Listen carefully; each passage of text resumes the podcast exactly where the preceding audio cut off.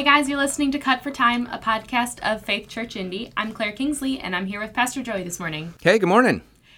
Joey, on Sunday you preached on communion and baptism as gospel elements, and you used Psalm 133. Yes. Which I have to admit was surprise a surprise to me when you submitted it, saying this is the, what you're going to be using. I should be putting this on, you know, like the the bulletin or the Faith News. Right. You're looking like- at the title, baptism and communion, mm-hmm. and Yeah. looking at Psalm 133 and going, oil on the beard, Yeah, dew on the mountains. Just to be sure, and I was like, I just, I'm not sure. Yes. If this was an accident, but you sent it in a few different things, and so I'm going with it, and it was it worked really well. So why don't you give us uh, an idea of how Sure. you used the psalm and what was your sermon about? Yeah, so the so Psalm 133 is one of these psalms of ascents, like that mm-hmm. that pilgrims would sing on their way to Jerusalem. So they are enacting a, a ritual, a yearly, sometimes twice yearly ritual on their way to Jerusalem, sharing meals and sharing memories. Um, they're they're headed to Jerusalem for the Passover uh, or Tabernacles, I think, is the other uh, festival they would go for, and so they're going to enact the memory of deliverance from Egypt and from slavery and bondage. And along the way, sharing life with one another as they travel, and ultimately in Passover, sharing a meal. How long would this pilgrimage take? It kind of depends on where you are in Israel. I think, um, let's see, from the north side all the way down would be, what, five or six days travel at 20 miles a day, something like that. So uh, it could it would take some time, and you know you got kids. I mean, you remember um, the the child Jesus when he was twelve. His parents managed to get a day away before they realized he wasn't with them anymore because of how many people were in the group together. They're just like, oh, somebody's got him, Right. You know, right? Not not the way that we now that we strap our kids into car seats and make sure they don't move at all Right, for the or entirety of the yeah, put our- leashes on our children.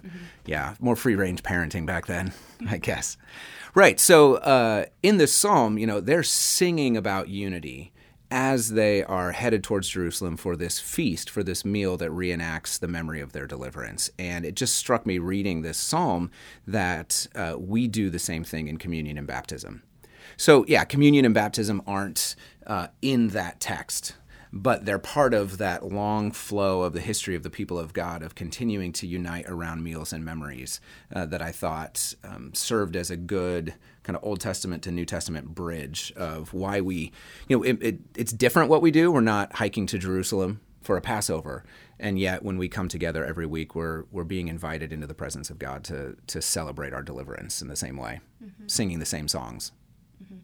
So, um, why don't we just throw in a question here? Okay. Joey? Our communion we ce- we celebrate once a month, Yes. and um, someone wanted to know why don't we celebrate it every week? Yeah, that's a really good question, and uh, honestly, it's one that you know, as we were ramping up to this sermon, Jeff and I were I was in his office going, "Why don't we do this every week?" Because I feel that same tension of if communion really is a the training wheels for forgiveness and reconciliation, as one guy called it, then we should probably be doing that more often.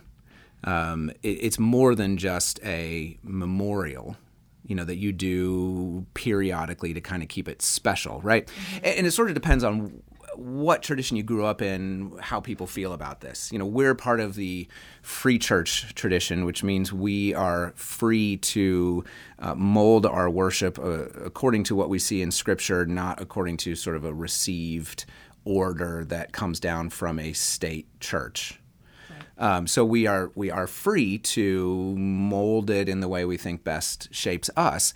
Uh, but some of what we do maybe is a reaction against the you know what we came out of, and so we de-emphasize all of the ritual things. Um, there are different different authors in different um, kind of theological streams, Presbyterian versus Free Church versus whatever, who uh, emphasize different parts. And really, where the question comes down to is, what do you think is the heart of the service? If you feel the heart of the service is the Word of God proclaimed, then that's the thing you will do every single week, and everything else serves that.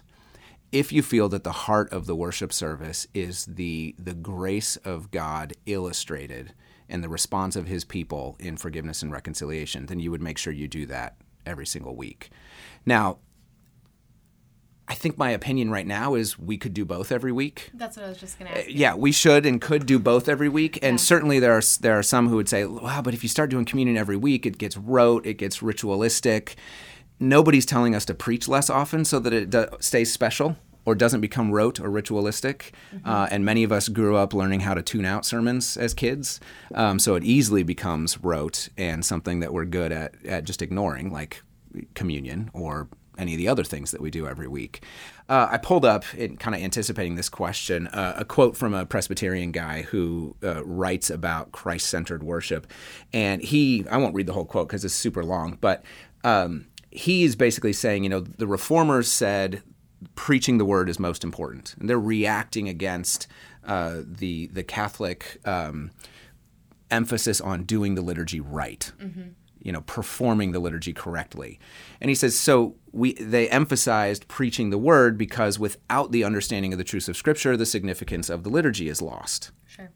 right but without the liturgy the the sort of life application or life illustration of the worship or of the word is is lost so he says that uh, the two we have to understand that um, the the grace that is imaged in communion and baptism and the rest of the liturgy works and this is his word synergistically with the grace that is preached in the word both emphasizing and illustrating the other. And if for the pastorally sensitive uh, you know, worship leader we should be able to both do communion and do preaching in ways that are new and fresh uh, week after week after week. Of course, all of that is within the context of a culture that says things aren't authentic unless they're new and fresh, and that they're inauthentic if they're simply repeated from the past, which is a distinctly Western 21st century way of thinking about the world. So um, that's our own culture we have to take and uh, keep in mind here. But um, I think it would be possible for us to consider doing communion a little more regularly, or when we do it, doing it a little more intentionally and a little bit longer on that that monthly basis. Um, but that's a big change, and people have a lot of feelings about. Some people think we do communion too much already by doing it monthly. It should be quarterly or annually, and keep it keep it more special. Others, uh, including me, think we should be doing it more often. Yeah. So uh, that's part of our, our free church balance. So it's an ongoing conversation. It's an could ongoing change in the conversation. Yeah, it could change in the future. It could not change in the future. It could Yeah. it could stay the same, or we could continue to kind of tweak uh, what we do in in order to. Um, continue driving home what communion really means. I mean, you know, we said this last Sunday that, uh, and I think I said more forcefully in second hour than I did in the first hour that like if we're at the table together, if you and I are at the table together, even if we're in different parts of, of the worship center, um, we are both giving each other permission to call each other out if we have some conflict that's unresolved. Right. And so I, I said second hour, like if you have a problem with me, something I've done, which there's plenty of things I've done that that people should confront me on. If if there's something I've done and we're in this room together during communion, we should pause right then and take care of it. I mean that's that's what Paul tells us to do. It's kind of what Jesus is getting at in the Sermon on the Mount. Uh, but I can't remember the last time we did communion and I saw somebody get up and go over to someone else and say, "Hey, we should talk before we do this." Right. So we don't really do communion for a main part of what it's for, you know, recognizing that we're enemies of God who've been invited to the table, and because we have peace with Him, we can have peace with one another, and then working for that peace. Yeah. So maybe if that happened more often, we would want to do communion more often, Or maybe not because. or maybe scary. not. Yeah, gonna that, avoid that- that. exactly. That's that's pretty scary, but uh, it's important for us to to recognize. Same thing with baptism. That when we're in the room together, we are giving each other permission. Like we're we're family now, so call me out on my stuff because that's what family does. So let's just quickly talk about baptism. Yeah. So we have a baptism service coming up in March. Yes. And um, what would you say about baptism and how would you encourage other people to get baptized? If what if we've had somebody attending our church for years, Mm-hmm. who've been a believer for years, they just never did that, but now the time maybe feels like it's coming past. Like, is it really Right, necessary right, anymore? right. What would you say? You know, it's a really good question. And uh, part of my answer has to do with what we think baptism does within the body, right? I kind of skirted a line this last week between saying, like, when you are baptized and you're publicly getting up in front of the family and saying, I belong to you, like something happens that, that binds you to that family. But that's not the same as this sort of extra biblical thing we've created called membership. And membership's important because it's the way that as church leaders we know who we're responsible to God for because it's, it's the people who've said like I am with you. But really there isn't much of a line between being baptized into this family and being members of this family. So eh, I would say to someone who maybe even is a member of the church but has never been been baptized, I'd say baptism is more than simply saying I public publicly saying I'm following Jesus. Because if you're like, well, I've been following Jesus for 40 years and everybody knows, why would I get up and Right. you know publicly do it? Say it's more than simply saying me and God are okay. It's also that permission to the church, to the family gathered to say, I am part of you and you are part of me. It's it's I think I use the analogy of a of an adoption ceremony. It's the church's adoption ceremony. And um, I can see why somebody would kind of hesitate and be like, ah, you know, I've I've been part of this church for 20 years or 10 years or or 15 years or whatever. Uh, why would I get baptized? I would say, why not?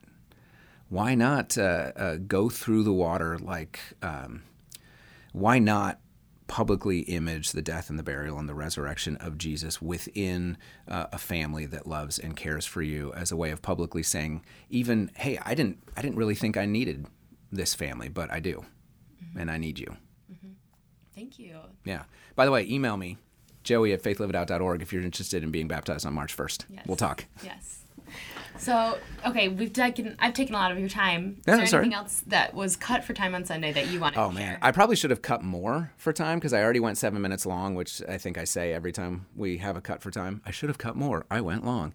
There was a whole bunch of stuff I didn't. I didn't use. Um, my brother is a, a chef, runs his own restaurant in Colorado, and you know part of that tradition is a family meal before the before the restaurant opens. Everybody comes together. The chef, ba- you know, makes something for everyone before they open the restaurant. It's it's just this ongoing ritual in the restaurant world. Uh, I thought about talking about. Um, there's an article in the Atlantic last summer about atheist churches that try to get together and unite around singing pop songs and hearing motivational messages. And uh, they grew just like crazy in the first year or two, and then found they just couldn't sustain commitment because singing pop songs and hearing motivational messages is not enough to bind a community together. There has to be some deeper story, deeper memory. Uh, so I thought about talking about that, and then um, there are other things too that would take longer to explain that I that I cut. So for sake of time in this podcast, I won't go into those. Thanks. Okay, well, sorry to take up all your time at the beginning. Um, okay, so any stories or illustrations that you want to share before Hmm. we go?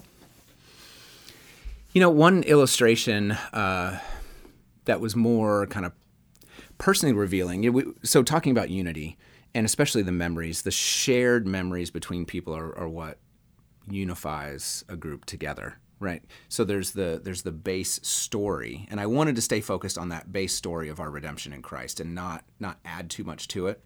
But I was talking with a couple of guys after first hour, and they were just saying, you know, I've been part of this church for 45 years, and I've just I've seen too much and experienced too much to go anywhere else. Hmm. You know, I, I've I have I have too much in. They weren't saying like I have too much invested here to give it up, but I have. But so much of my life is here that I wouldn't go somewhere else. And it reminded me of a quote that I had read in the last week or two. I think this is Steinbeck, but I lent the book to someone else, so I couldn't look it up and couldn't use it.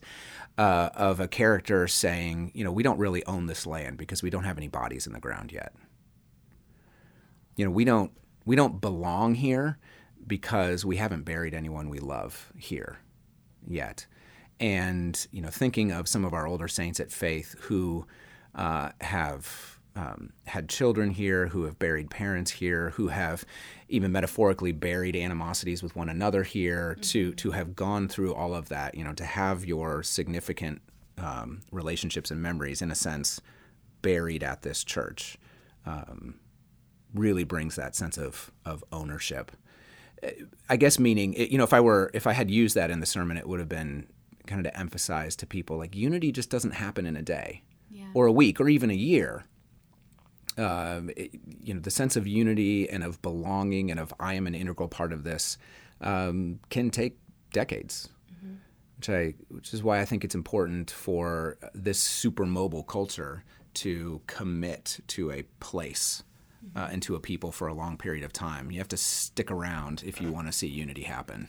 And it's not just a long period of time, but it's also in that period of time um, risking something. Yes, absolutely. Like, yeah. taking a risk, whether it's with um, being vulnerable or losing something or hurting someone or ne- seeking forgiveness, Mm-hmm. Right. Oh, absolutely. Yeah. Um, yeah. Yeah.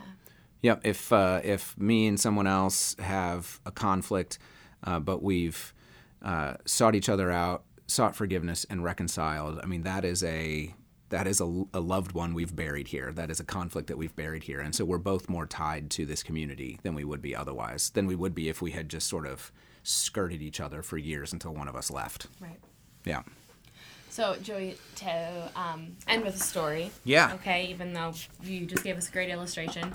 Um, so, back to the story about your grandfather. yes. Yes. My family legacy. yes. Tina would like to know if you're willing to answer or able to answer. Hmm. Um, she says, Is it wrong to ask what solution his grandfather used? Oh yes, yes, for the sake of science, Mm-hmm. absolutely. You know that uh, that is information that my uh, parents and grandparents never passed on to us. I I think they uh, they knew what kind of stock we came from and did not trust us with that information. So, but funnily enough, after first hour, someone texted me and said, "Are you sure your grandfather wasn't cooking meth?" Oh, no.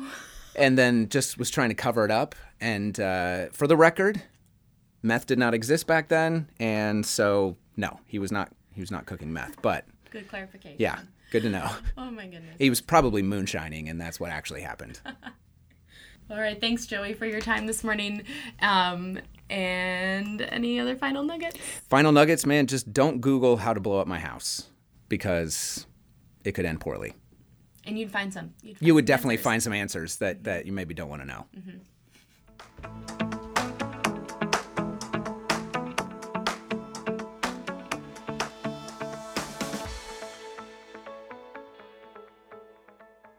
You're listening to Sweet Sermons from Faith Church on the north side of Indianapolis. If you'd like more sweet sermons or just sweet, sweet fellowship, visit faithchurchindy.com.